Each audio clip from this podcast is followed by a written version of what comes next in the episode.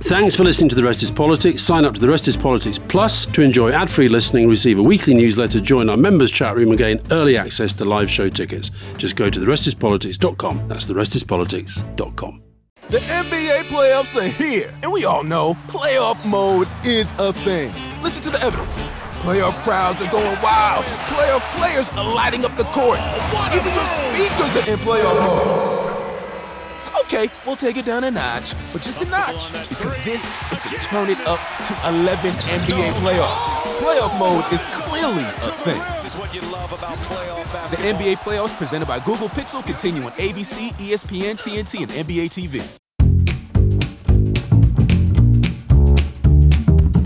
Welcome to The Rest is Politics Leading with me, Alastair Campbell. And me, Rory Stewart. And I think it's fair to say that of all the many, many elections happening in the world this year, the American presidential election will be the one that is most closely watched around the world. And I think today's guest will be able to give us a very interesting perspective. He is a lifelong Republican with politics in his blood. Graduate in political science, he became a press secretary, aged just 25, to the governor of his native South Carolina. And I think you'll enjoy his South Carolina drawl. He's worked for American presidents from Ronald Reagan to George W. Bush, and with two pretty remarkable Republican Party strategists, Lee Atwater and Karl Rove. He worked on John McCain's losing campaign to Barack Obama in 2008 when he had the onerous task of looking after Sarah Palin, McCain's running mate. Now, I got to know this gentleman when he was a media advisor to George Bush Jr., George W., when he was seconded to work alongside me in Downing Street when we were seeking to coordinate the global response to the September 11 attacks in New York of 2001. He was a very, very good colleague, and despite our pretty major political differences, a very good friend. Now, one other big difference I don't do God, and he does. That also, I think, gives him a very interesting insight into what is happening inside the party to which he has devoted most of his life, and yet which, last time around, for the first time in his life, he voted against. Tucker Eskew, it's fair to say, is not a fan of Donald Trump. So, Tucker, thanks for joining us. I would maybe like to start with that. What was it like for you as a lifelong Republican putting your cross against a Democrat presidential candidate? Well, it started in a sense in 2008, Alastair, and, and Rory, thank you for having me. I, I, uh, I said after that election that I was a recovering Republican. I tell people now I'm a recovering Politico. Uh, I don't do campaigns. I've made one exception here or there, but I help uh, other companies and causes take what I learned in politics and apply it to the civic square. So in 2016, I found myself writing in. I couldn't bring myself to vote for Hillary Clinton. I certainly couldn't vote for Donald Trump. You get fast forward to 2020, the stakes are that much higher and the chance of Trump being reelected that much greater than I had thought his chances were in 2016. So I got a call. I'll set the scene for you. It's August 2020.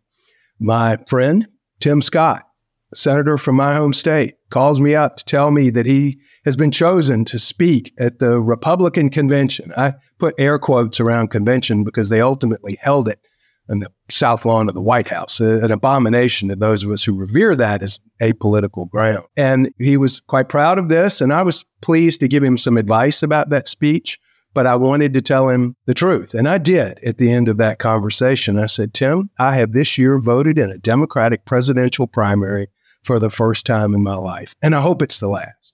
And I'm going to vote for a Democratic candidate for president in the general election in 2020 for the first time. And I hope it's the last. Tucker, thank you for joining us and great to hear from you. Let's take you back to your beginnings. You're a, somebody who began your political career in South Carolina. And that's unbelievably relevant because of where we are at the moment, right? We're about to go into a primary in South Carolina. Nikki Haley, who's the lead contender against Donald Trump, was governor of South Carolina. Your friend Tim Scott, the senator for South Carolina, has been a key figure in endorsing Donald Trump. I mean, South Carolina really seems to be absolutely at the heart of everything at the moment. Tell us a little bit about South Carolina. Why does it count? And then let's move on a little bit to why Nikki Haley isn't going to sweep South Carolina. There's a good bit of history there, Rory. It goes back really to 1980 and the Reagan campaign, in which a person who went on to become a mentor to me in an early period in my career, Lee Atwater, whom Alastair just mentioned, along with Carroll Campbell, the man who became governor of that state. So, two leading Republicans helped position the state so that its primary would start to take on significance. Tucker, can I interrupt a second, sorry? Because a lot of our audience are not Americans. Presumably, it really matters how early you are. I mean, we've all been concentrating on Iowa and New Hampshire with these tiny voter bases, and you know, a few hundred thousand people voting make a huge difference. How do you get to move up the line? How do you get to have your primary before other people and get the headlines? Well, primaries are not governed by the law. There are state laws that do apply to primaries, but parties often sit in the driver's seat. And in South Carolina, that was the case. It was an extra legal arrangement where the party ran its own primary so it could change its own dates. So I know that's a novel system. Uh, you have both talked recently on your podcasts about how odd this system is and how unchanged it is despite all the many changes around us. There have been little adjustments to the calendar, but yes, South Carolina comes early. And yet, if you want some more recent history than 1980, go back to 2000 when George W. Bush and John McCain came barreling out of New Hampshire, a very important early state, as you have already covered in previous discussions, and came to South Carolina. There were not quite two weeks to work between the New Hampshire result, which John McCain won, and the South Carolina primary. This year we have a month. Let's take us back to that so we can understand the context of how this normally works. So McCain came out of that leading. How had he done in Iowa? How did it look then? Because we know the end of the story, which is George W. Bush won that race. But had McCain dominated in Iowa and New Hampshire and then South Carolina became the place to turn it around? George W. Bush won Iowa. McCain wrestled back the momentum by winning New Hampshire with his straight talk express. And then we came to South Carolina and we beat McCain. We beat him. It was a hard fought campaign. There were allegations, impropriety. Uh, South Carolina is known for tough politics, not as tough as the allegations put forth, but it was a tough, hard fought campaign. George W. Bush was the victor. McCain stayed in the race after that. And there were further primaries for a number of weeks, but not too many weeks. You mentioned that there were allegations at the time. Tell us a little bit about what the allegations are, what the worst things that can happen in primaries are, what the history of South Carolina primaries, and whether any of this could be true this time around too. Well, Lee Atwater is known in American political circles for a tough, dare I say, knife fighter's approach to politics. He, he was associated with the term wedge issues, a wedge being something that would cleave one part of the electorate from another part. And Lee was masterful at understanding human motivations and I think his reputation took on almost mythic qualities, some of which he encouraged, some of which were probably true, some of which were not. And, you know, we'll leave it to higher powers, Alastair, to determine what's true and what's not true in all of that. Uh, South Carolina politics is tough. American politics is tough. And yet we had never, until Donald Trump, had anyone as transgressive, as brutal, as personally derogatory, as norm busting as this. So some people would say South Carolina is the perfect territory for him. But let's remember, it's a state that elected and reelected Nikki Haley. And it's been 10 years since she's been on the ballot there, but I know she has wanted to take the campaign into her home territory where she faced some terrible allegations about personal behavior. And I, am not going to give airing to the sort of sordid stuff that can come out, but I will say she persevered through all of that, was elected and reelected.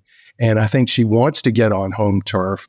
It's not especially friendly turf, though, to her and to the idea of non Trumpism. I won't necessarily call it anti Trumpism, but just the, you folks have defined it. There are people who are always Trumpers. They're the maybe Trumpers and the never Trumpers. And she wants some of all of those, but mostly the maybe Trumpers and the never Trumpers. And at this point, they're not enough. Tucker, can you see any way that Donald Trump isn't the Republican Party presidential candidate? Well, we keep going back to higher powers, but an act of God could stop that it's very hard to see how anything short of that keeps him from the Republican nomination. There are surveys that show a significant minority of the Republican electorate would not vote for him were he convicted in a court of law. Sadly, uh, Trump has a way of defining deviancy from the norms downward. And I think there's a chance that that too could fade, just as being indicted might once have killed a presidential candidate's chances.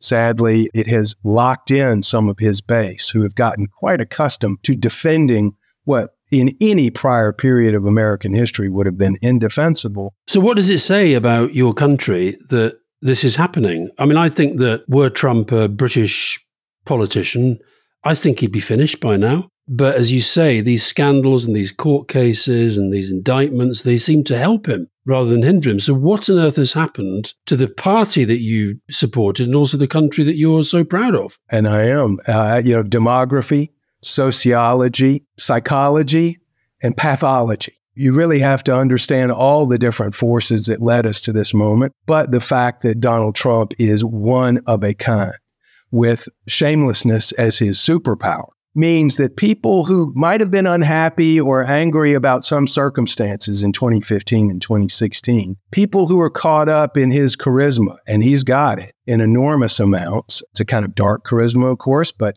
it is entertaining and it attracts people's attention in an era where attention is the greatest commodity out there. You take those unhappy people, you take a rapidly changing society, and even those voters who had doubts about him had more reason in 2016 to vote against Hillary Clinton, doubts about the Clinton era and all that came with it, and her weaknesses as a candidate and the legal issues that were raised in that campaign. And so people began to defend, as I said, the indefensible. And over the last years, they have become quite accustomed, so much so that even when they defend it, they start to believe it.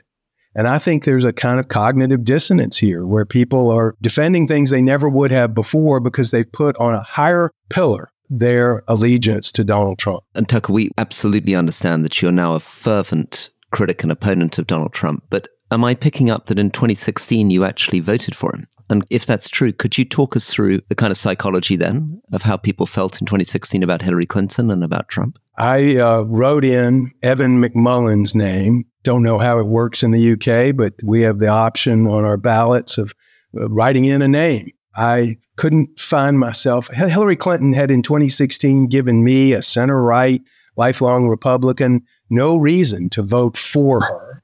And admittedly, many, many Americans just didn't conceive that Donald Trump could win. Tell us about, because we've interviewed Hillary Clinton on the show, and Alastair and I are quite sympathetic towards her and I guess most of our listeners would be.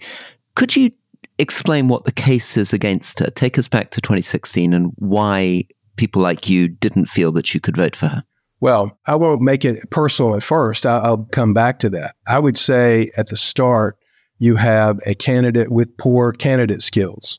Uh, no one would question her intellect. I wouldn't question her love of country. I think there's certainly things you can say very positively about Secretary Clinton but the country had Clinton fatigue. There was a sense within the Democratic Party, certainly going back to 2008, that they needed to change. Obama, I think I, he put a knife in Joe Biden's political back by uh, supporting her. I think there were a lot of people who felt that she could do the job, but she was not likable. She didn't really have a strong plan to match the moment in the eyes of a majority of voters. But I still think she could have gotten elected, Rory, uh, had there not been those last minute issues, you know, one of which was the leak of those stolen emails right at a moment when Trump was most on his heels after the leak of the audio tape that was really so awful. And the narrative, as we talk about in, in politics here, and I'm sure you do there,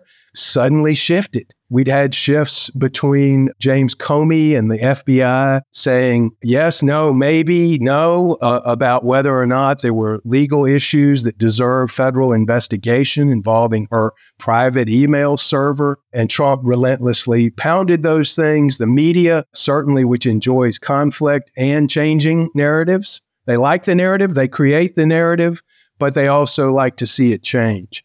And when there are circumstances that force that change, and a candidate who, by the way, was weakened in closing days by an illness, and there was videotape of her sort of slumping into an automobile after a hot day in the sun. Normally, you'd think there might be some sympathy for that. I think it conveyed weakness at a time when strength needed to be conveyed. You put all of that together, and uh, Trump capitalized and I think stunned the world. Now, Tucker, let's just imagine that you did want to run another campaign and that the phone went and it was somebody in Joe Biden's team saying, listen, you may think that Joe should step down, but he's not going to do that. He's going to fight. How should he fight Trump? Well, one thing is don't play his game. You cannot put out that fire with gasoline. So I think Joe Biden has to be true to himself. I'm one of those who believes steady as she goes conveys strength. Biden doesn't really earn a lot of points for strength, but I think in an era of a slightly improving economy, there's evidence out this week of consumer sentiment rising. Certainly the stock market, which is an unreliable gauge of American political sentiment, but th- there's there's some positive signs certainly there. I think if you're Joe Biden, you convey stability, you convey strength. It's not his strong suit to make and articulate a clear, concise, cutting argument. So I think produced television will matter a lot. Yeah, I think they think very carefully about whether they do debates. I think they put their vice president in places only that address the base of that party. And I think you pray for Trump to become even less stable and even more incoherent over the course of the year ahead. And I still don't feel great about the chances. Mm. This is a risky election. Okay, Tucker, Rory, let's have a quick break. The NBA playoffs are here, and we all know playoff mode is a thing. Listen to the evidence. Playoff crowds are going wild. Playoff players are lighting up the court. Even your speakers are in playoff mode. Okay, we'll take it down a notch, but just a notch, because this is the turn it up to 11 NBA playoffs. Playoff mode is clearly a thing. The NBA playoffs presented by Google Pixel continue on ABC, ESPN, TNT, and NBA TV.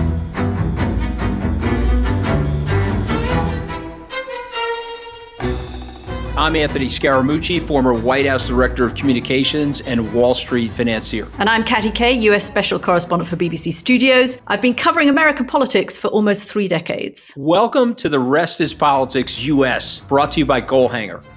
Go on, tell us, were those donations you made, like Obama in 2008, was that idealism? Were you hoping to get something out of these campaigns that would serve your own business interests, for example? So I think this will either make this podcast incredibly successful, Katty, or people will be horrified and they'll shut it off right now because I'm going to be very real with you.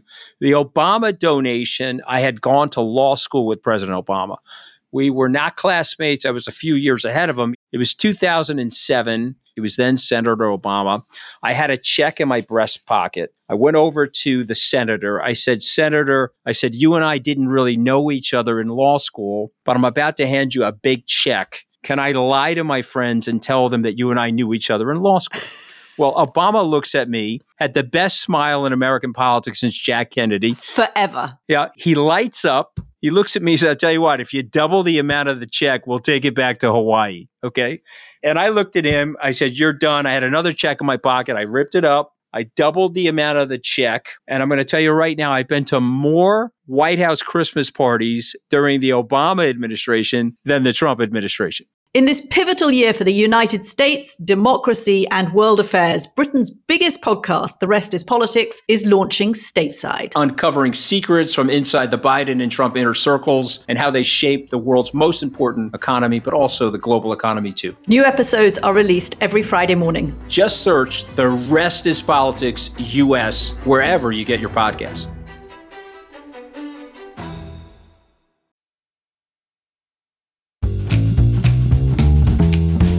Tucker, take us back to two questions that we often get asked. One of them is why is Joe Biden running again? Why doesn't he step down and let somebody else have a go? And I guess the second question is given that he's running again, can you help international listeners understand why he didn't replace his vice presidential candidate? Yeah. So, your second question, Rory, I really had thought, and maybe it was just wishful thinking, that Biden might do to his vice president, in effect, what his president Obama had done to him. Presidents have to have a kind of ruthlessness. Leaders of, you know, Western democracies want to appeal to our better angels, but they have to be tough as hell. And I think if you were tough as hell and you really knew what the landscape was in front of you, uh, you would take a, demonstrably weak uh, running mate and replace her with someone who satisfies some of the needs of the base of that party and uh, take the hit. Uh, it would be there would be all sorts of awful protests and do it far enough in advance to where that becomes history and you march forward with a stronger running mate and you give people like me a sense that uh, he's got someone a heartbeat away from the presidency I'd feel very comfortable with. There are a lot of people who do not feel that way about Ms. Harris and she's had chances to prove herself with me and, and other people. Some people would never, of course, come around. But to your first question, Biden, you know, the threshold characteristic that you've got to have to run for president is almost a defect. You've got to have this ambition and sense of self that is so overweening that you actually think you can be leader of the free world. That's a phrase that may not go down well with all your listeners, but certainly the way Americans see it. The president is that. And to assume yourself in that role in this era with these challenges, with these stakes, is to be, by definition, almost defectively convinced in your own abilities. So he's got that. That's a threshold matter. And so if you've got that, it's pretty hard to pry you know the keys to the to the front door of the White House out of your hand. I shared the the question. I asked it for the last year or two of my Democratic friends and partners, and uh, I, I, think he and Mrs. Biden uh, believe that they were the only campaign that could have beaten Trump in 2020, and I think they're probably right about that. And they carry that forward to 2024. And I, I'm not at all so sure. There are at least a half dozen governors in this country center left uh, Democratic governors who would, uh, you know, they'd have to fight it out. There'd be a longer primary. Some people don't like that. They get nervous about it. They could have really produced a superb Democratic candidate for president, and they didn't want to take that risk. Now, this is an impossible question for you to answer in one way, but what do you think Ronald Reagan would think of what's happening in the Republican Party and the possibility of this guy coming back? They'd be sickened by it. What this person does is tear at every norm, every pillar of our society. Ronald Reagan could pick at the media, which picked at him quite a bit, and yet he would defend the rights of the free press to the end of the earth. Ronald Reagan defended, believed in, and actually read and internalized the United States Constitution. It's like an alien life form to Donald Trump. He has no idea what it is, and yet wields its name as a, uh, a hammer against his opponents. So I have no doubt in my mind that Ronald Reagan, much like the Bushes who succeeded him, would have no use whatsoever for this man. Help us understand a little bit how radically different Trump is, because it can feel as though there were people out there who prefigured him. So, for example, uh, people like Newt Gingrich seem to be leading a certain kind of assault on Congress that we can see some elements of today. People like Ross Perot in different ways were popular. Sarah Palin, who you were the aide to during McCain's campaign, often seemed to be that kind of populist. There are a lot of people very shocked that she became John McCain's running mate. Tell us what is different about somebody like Trump compared to figures like Sarah Palin that certainly seemed pretty terrifying at the time. You could call Ms. Palin almost proto Trump in some sense. Very charismatic, very good at bumper sticker length labels and attacks. But unlike Trump, she did not have the ends of the earth confidence, the sense of overweening, overwhelming confidence in herself. She'd been placed in this position by John McCain's choice, not through her own efforts. And say what you will about Donald Trump, he envisioned this, he called it, he executed against it, and he did it. And I think that sets him apart. There are any number of strains of, of politics that contribute to the rise of Donald Trump, individuals whose actions, and I condemn every single one of those to the degree it contributed to making Trump palatable, acceptable, reasonable, or within bounds. But of course, you can't forget it was Ronald Reagan, George H.W. Bush, and George W. Bush who were elected in the era leading up to, to Trump. So the Republican Party has plenty of very responsible leaders who, like their Democratic counterparts, have their strengths and weaknesses, but who nonetheless played within bounds. And it is a sad commentary on all the rare circumstances that weave together into the moment that created Donald Trump. Just on George W. Bush, Tucker, that was when you and I got to know each other because you were part of his media team in the White House. I was in Downing Street. We were trying to coordinate things after September the 11th. Just give us your take on George W. Bush, because I think it's fair to say that his image, particularly when he was president, his image and reputation outside America was not. I think you got a sense of this when you worked in London. You couldn't quite figure why he was seen in the way that he was. So give me your take on George W. Bush as a leader and as a president. Well, you remind me of a moment, Alastair, when I landed in London to come work uh, with you at Number 10 and at the Foreign Office. And I uh, had some spare time. I sat in a coffee shop in Piccadilly and watched a demonstration go by. This is, remember, this is fall of 2001. And I was struck by the unambiguous condemnations of George W. Bush, even in the wake of 9 11, and even support, or at least signs that nodded in the direction of Osama bin Laden. So I got a sense of how he was perceived, at least on those fringes. And yes, reading the daily papers, working with you on messaging, knowing that it presented a challenge to you. Many Republicans, Ronald Reagan, the cowboy, had faced similar. I think we had a, a unique moment. We had a unique man, remarkably big hearted man who could sit in front of a table at the White House and take visitors on a world tour of what he was seeing and analyzing and understanding. And that did not always convey uh, through a television screen or even off the printed page. And yet a remarkably charismatic and, and bright man who suffered from those attacks without thinking too much about them. He, he let those arrows bounce off of him as best any politician can and did, to our repeated assertion, stick to his beliefs. He stuck to those beliefs even when the facts that were presented to him were not correct. And I think conviction is an absolutely essential quality uh, in a president. He had it, and he had love of country and, and the Western alliance uh, in very challenging times. I'll finish this by just saying you're president on 9 11. There is no playbook for what has just happened to your country. And Londoners and others there can identify after the attacks in London, which came later, but there was nothing that really had been put in play for a series of steps to take after that kind of asymmetric attack. And I think he did his very best over and over again and gave his all for eight years to the cause of freedom. Mm. What did you think when you got the call saying, get your wife, get your family, you go to London? Was this a wonderful surprise for you? Well, as I've told the story, I had a colleague who worked with me, Greg Jenkins, and he and I were going to leave the country and help set up these coalition information centers. And I drew the short straw and sadly got London, and he got Islamabad.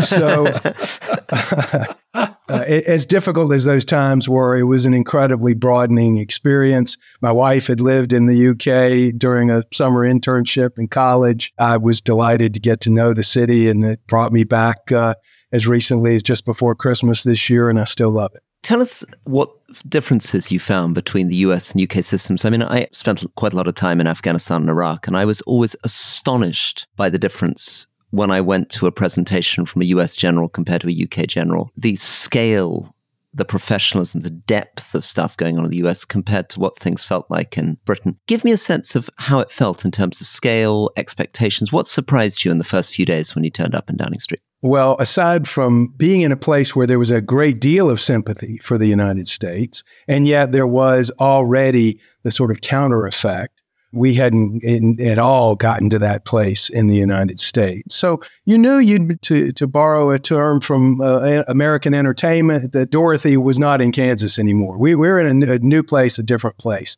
and yet one that you know we have deep roots and deep affection and alliances. So I, I felt at home, but a new home. And thoroughly broadened by living in an environment that included many people of Arab descent, including Muslims, a place that was uh, remarkably international. On Downing Street itself, in terms of the resources, the way that it was run, the building itself, how did all of that compare to the White House? And try to be frank. I know you want to be polite, but your honest reaction when you first turned up, did you think, whoa? You thought this is a nice little three star boarding house? It, its scale is quite different. You know, we call the land and the compound the White House is on the 18 acres.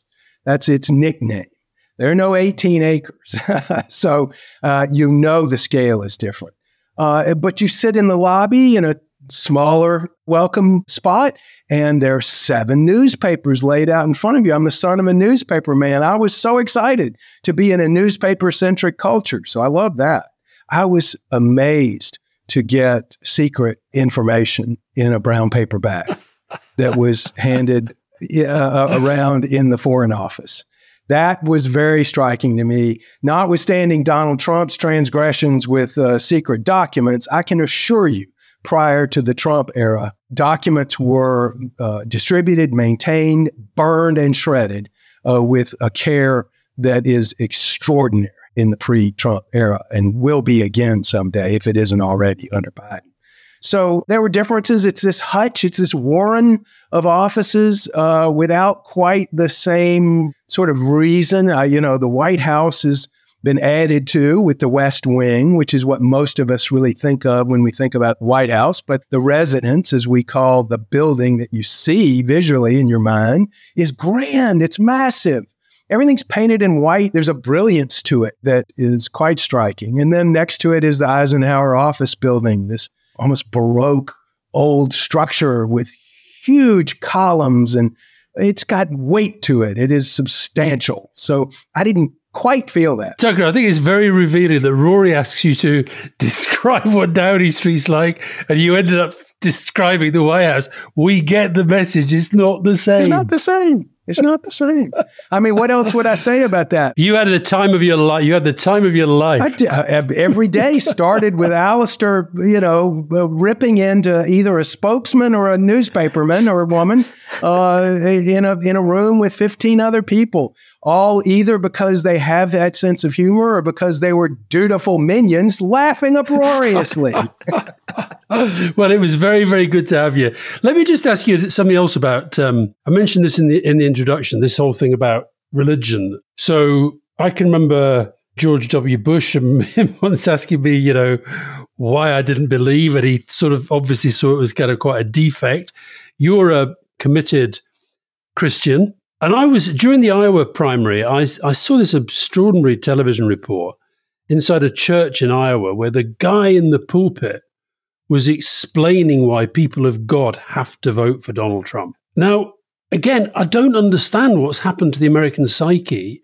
So give me your analysis from the Christian perspective of what's happening in your politics. That the evangelicals all seem to be so much behind Trump. I don't get it.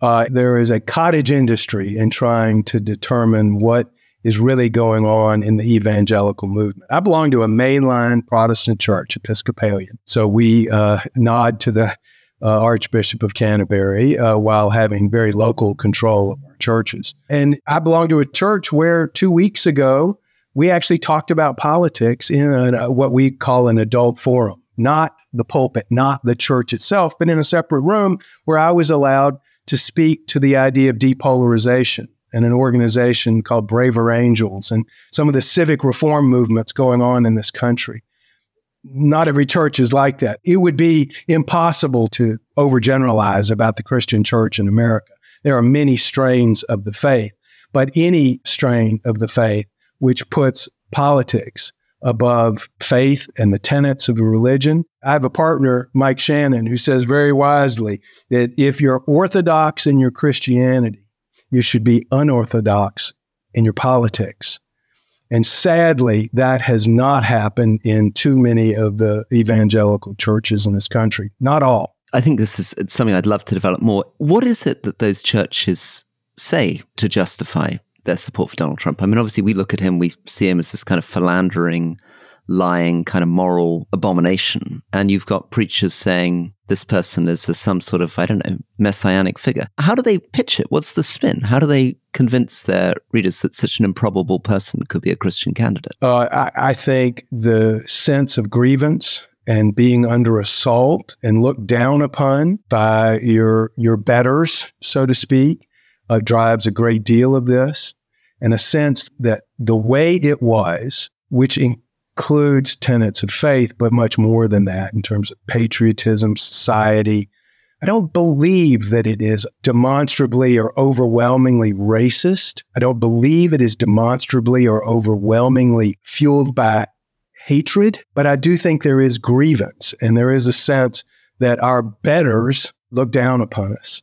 And the changes that have occurred in our society are too rapid, too destabilizing, and run counter to what we in our group, our in group, considers the norm. And Donald Trump's a fighter. American politics is very, very dominated by particularly Christian religious rhetoric. I guess every president talks about their faith. Joe Biden talks a lot about his faith. And it's not, not true in Britain. But America's changing. I mean, when you were born, I guess 91% of people acknowledged themselves as being Christian. When you and Alastair were working together, it was 75%. It's now down to 61% pretty quickly. The number of people identifying as agnostics or atheists is, is growing all the time. Do you think that this is going to change? That there's going to come a time when actually religion won't feel essential, when every politician won't have to wear their faith on their sleeve. I could foresee that. I could also foresee a reawakening. It's happened in the church before. I also think that other, particularly the Abrahamic religions, offer uh, something to a diverse and changing America that could uh, show patterns of growth. I'm not saying we've hit, we, meaning the church, broadly defined, has hit bottom. It could go uh, lower, and there are fears that it will. But whether through faith or DNA, I uh, have some hope and optimism. And I do believe it's a country founded on some principles that are quite consistent with the church, but live well beyond the walls of uh, the church grounds and have been deeply influential in an enlightened world, which may be going through some very dark times and could get darker. But I try to keep my eye on the long game and believe that this country is a beacon of hope and that we can restore some of the luster to our uh, Western ideals and work together with our allies to advance freedom and flourishing, even in very troubled times. I'm a strong internationalist who's fearful of a crumbling alliance around Ukraine. I am a pro Israeli, small d Democrat who believes uh, the people of Gaza need an awful lot. And that's not that far out of the American mainstream. I, I want to remind you all that there is in this country, and I think in much of the Western world, a perception gap where the people on the polls for the various ideologies believe that the other is just far worse than they actually are. And there's numbers that back this up in this country. So, what I'm trying to be part of is better conversations that lead to open discussions that don't all end in the mushy middle. Uh, we're still going to disagree, but to disagree better uh, more smartly and within the framework of a wide uh, ideological spectrum that nonetheless rules out the rise of authoritarianism and socialism run amok. Tucker, one thing that we used to agree about, and I discovered when we met in London a few weeks ago, we maybe aren't necessarily on the same page, going back to when you worked in London, you were pretty much, just as I was kind of 100% supportive of Tony Blair, you were 100% supportive of George Bush. But I get the feeling from talking to you that you maybe have a lot of worries now about the strategies that we pursued at that time. And in particular, maybe the, the Iraq war that followed on from the Afghanistan war. Now, Rory and I had a very long podcast discussion last year on the anniversary of the war. So we don't need to rehearse all of the arguments, but I'd just like to get your sense of how your kind of mindset on this may have changed in, in recent years. Well, I'll start by saying that I am on the record over and over again defending President Bush, Prime Minister Blair, particularly while I was still in the government, left in early 04. And I think with the passage of time, I recognize that toward the end of his administration, George W. Bush made some long overdue, very helpful changes, which were later undermined as our government swung uh, in a different direction. I think there were nothing but the best of intentions for our country and our alliance and the West and peace. I think there was, as I've said, no playbook for contending with our enemies in a post 9 11 world. And I believe that those who've accused Blair and Bush and others of lying are doing so willfully, knowing that they are wrong, knowing that a lie is about intention and not effect. I think there were very damaging effects from mistakes, but a mistake is far different from a lie. And in the way that George W. Bush held true to supporting our troops, trying to defend our country, I believe he did the best he could, and he will let history judge him. But he didn't lie. And yes, he's human, and there were mistakes. He made mistakes. I made mistakes. And we're all living in a post 9 11, post Iraq, post Syria, post, yeah, we're in tumultuous times. I was waiting for the but, which didn't quite come. So I'm going to give you a bit, bit of an opportunity for the but, because the truth is, you know, I, I was in Iraq and Afghanistan, and Iraq you know, when I was there last year, it is absolutely astonishing. You spent with your allies three and a half trillion dollars on those wars. You now drive from Baghdad airport into the capital city and you see signs praising uh, Sadr Qasem Soleimani, the Iranian Revolutionary Guard commander, attacking American terrorism. You have Iranian militia groups celebrated on every mile on the road to Mosul. Afghanistan, we invaded to topple a Taliban government. We spent a trillion dollars and we quite literally handed the country back to the Taliban again. So, talk me through this. I'll talk you through this. Uh, Joe Biden led that debacle of a withdrawal from Afghanistan. I and countless other Americans began to go very negative on Joe Biden as soon as that happened and have held to that ever since. Rory, we live in an era of changed expectations and dramatically greater problems. And I think we've got to all have the will to do the very best we can. I think there are enormous problems in this difficult, uh, at times decaying world. And yet, all we can do is what we can do. And I'm committed in my own way, outside of elective politics, of doing what one newsman said uh, to another problem solver in this country. My friend Alan Miller was trying to engage a journalist, Ted Koppel, some of you would know, in the cause of fighting disinformation. And finally, Koppel said, but Alan, it looks like you're trying to empty the ocean with a teaspoon. And Alan took a deep breath and said, Yeah, but what else are you going to do? And I think we've all got teaspoons. And yes, the ocean is boiling in spots, Rory. What are you going to do? Would you say? But that, what can I do? but what can I do? What a book. What a book, Tucker. Thank you. And I saw that you mentioned that in your church. I saw the video when I was looking into your recent pronouncements.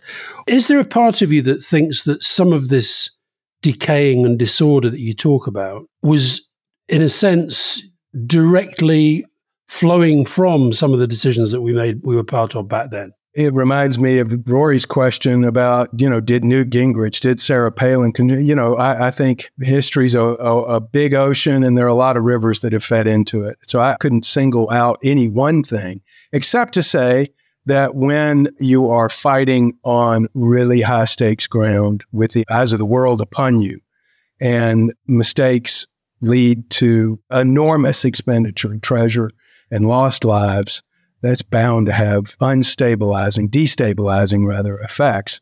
And it has been the case that too many destabilization events have occurred in the last 25 years in America and we need to get back on more solid ground. So, the time when you were in politics, the time when you were working with Alastair, was the end of a period of enormous optimism and American dominance, more and more democracies, more and more prosperity around the world, more and more free trade, in fact. We've now entered an era where, since 2014, every year it's been getting more dangerous.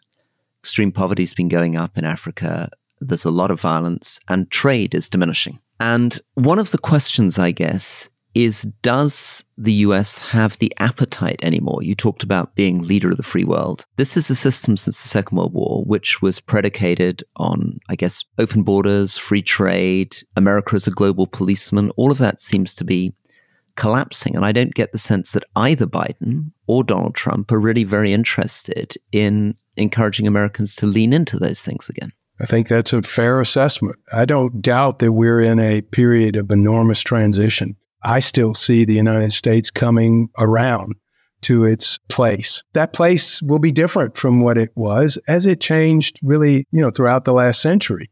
But it is a place that is fueled by innovation, fed by our diversity, a strength, when not bowed to almost in a temple like fashion by some of the far left.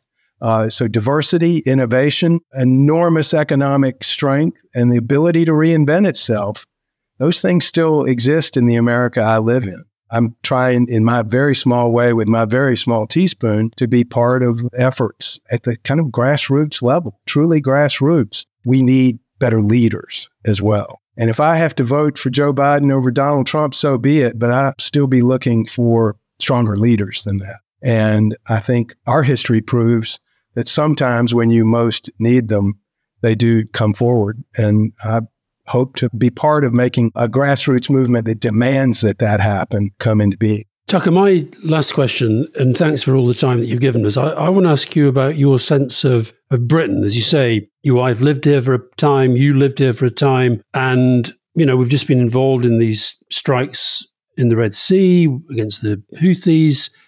There is a sense of still, I think, of a, a kind of special relationship, so called.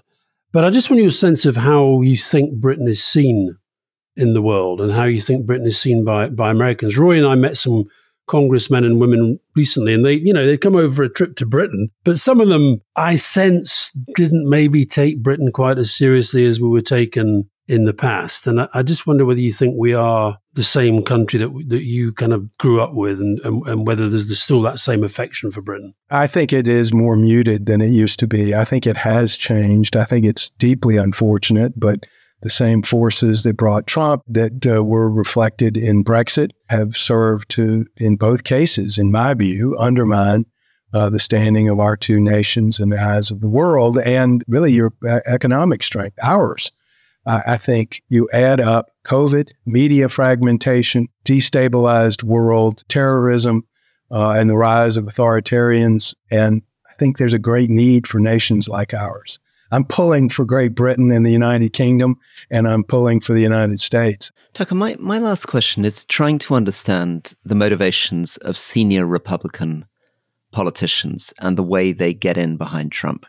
You were talking about your friend, Senator Tim Scott, who seems to be, you know, on the surface, a very charming, polite, attractive figure. And he got up on that stage with Donald Trump at the end of that vote in New Hampshire, and he said, I guess you must really hate Nikki Haley because you've endorsed me and Tim Scott put a big grin on his face and he said, I love you, Donald Trump, right? And then I'm left there thinking, what, what is happening? You know, these senior, serious, impressive people, Congress people, senators, all of them bending the knee to him. What's going on? I have long felt, Rory, that uh, if those politicians uh, in the Republican Party had seen themselves as being on a plane with engine trouble, uh, they could have wrapped arms around each other, and 10 of them, 15 of them even, taken the three or four parachutes left on that potentially crashing airplane and jumped out all together. They might have lost six or eight of them as a percentage, 60 or 80% of them. And yet many would live and the party would have survived. And we could have put Donald Trump's uh, political career and his marring of the American landscape to an end by convicting him during impeachment, either of those two times, but especially the second time. And they failed to do that, whether that was lack of foresight, wishful thinking, or fear of the voters and the electorate that keeps them in office. There's way too much of the latter. It doesn't speak well of the character and ability of the people entrusted by Republicans, at least, to hold office in this country. I think Democrats have many weak spots in their elected ranks, but I couldn't compare the problems on the left to those that the Republican Party has made, created, sustained, and doubled down on. Tucker, I'm going to cheat and have a final, final question, but it has the advantage that you've got a one word answer.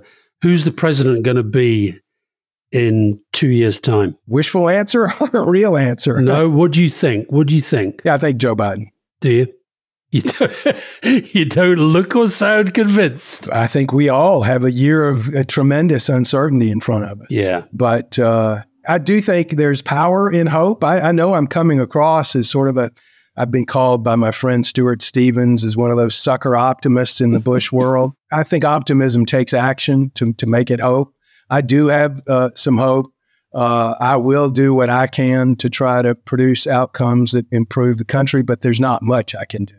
I hope many others, and I know many others will join me in that. The South Carolina motto in Latin is While I breathe, I hope, dum spiro spero. I do breathe, I do hope, and I do believe that we'll ultimately make the right decision. Well, listen, thanks for giving us so much of your time. It's lovely to see you again. Great to see you, Alastair. Rory, nice to meet you. Thank you, Tucker. Thank you very much. So, Rory, what did you learn from that? Well, I, I learned a lot. I mean, look, I, have got a, I've got American relatives who are going to be as enraged by that as some of your teacher friends were by the the Gillian Keegan interview.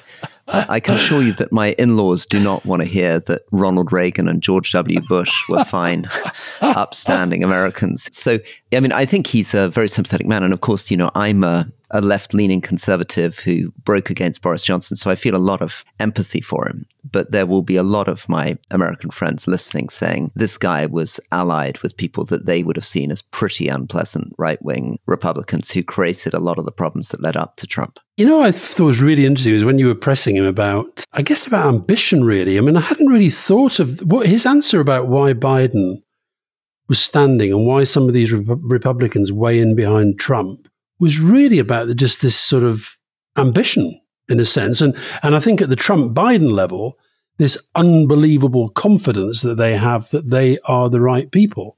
Yeah. It's kind of obvious when you think about it. It's such a profound observation, isn't it? Because, you know, it, it's the same when you ask, you know, why did Robert Buckland, who was on the left of the Conservative Party, endorse Boris Johnson? Why did Rishi Sunak or Oliver Dowden endorse Boris Johnson? Presumably, it's because politics has become basically a game about making it to the top. It's like Machiavelli on steroids. And mm. all that really matters to the key Republicans is that they keep their seats and they have a chance of getting into Trump's cabinet. Mm. Well, I think we should, you know, I think it was good to get somebody on who's he's, he's obviously not a leader like Hillary Clinton, Bernie Sanders, Arnold Schwarzenegger, some of the other Americans we've had on. But I think through this year, we should look to get a few different voices, even at the risk of annoying your in laws. I mean, I thought he was lovely. Um, the other thing that was interesting, which is very, very American, I think, is obviously his openness about faith, his belief that, you know, Christianity is going to revive, mm.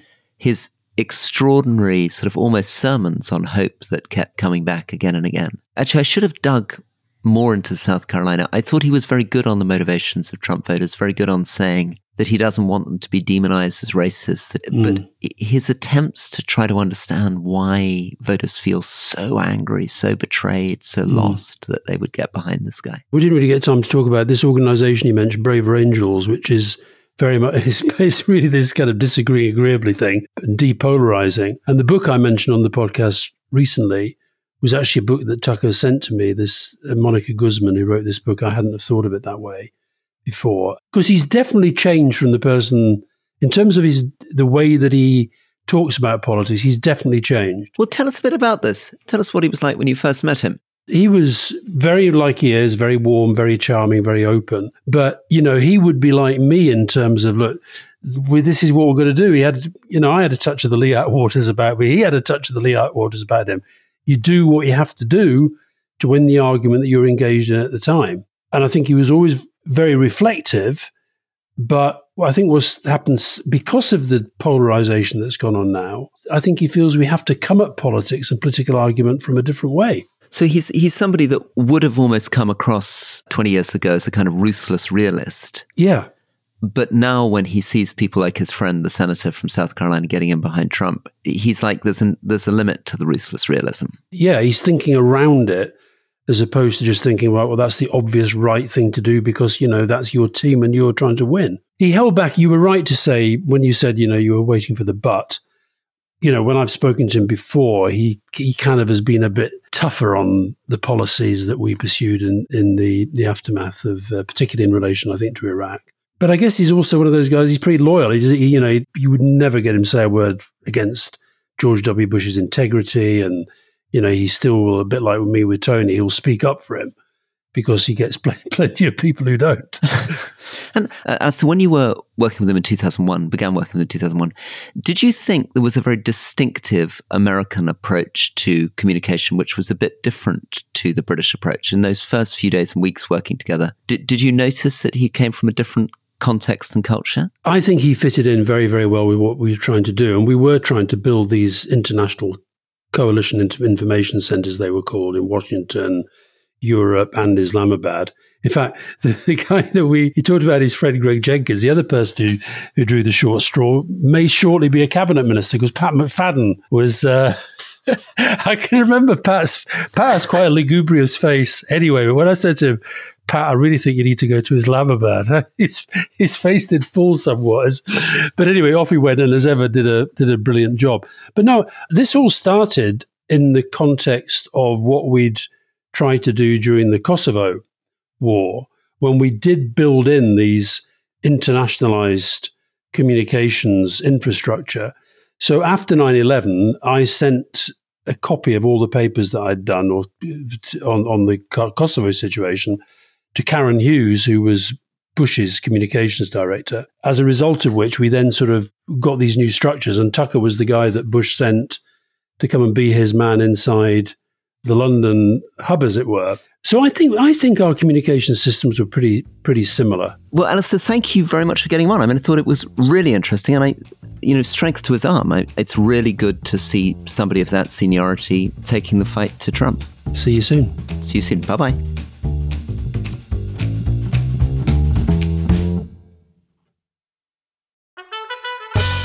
You were probably signing your own death warrant. Well, probably, but I'd moved into damage limitation mode. Who killed Liz Truss? I'm Robert Peston from The Rest is Money, and we've been telling the story of the worst financial crisis faced by a British government for 50 years. The consequence of the catastrophic mini budget. And now I'm talking to the Prime Minister at that time of extreme chaos Liz Truss. Over the course of two episodes, I ask her what she knew and when, how much responsibility she takes for the crisis, who she blames, and of course, who killed Liz Truss. Listen to The Rest is Money now, wherever you get your podcasts.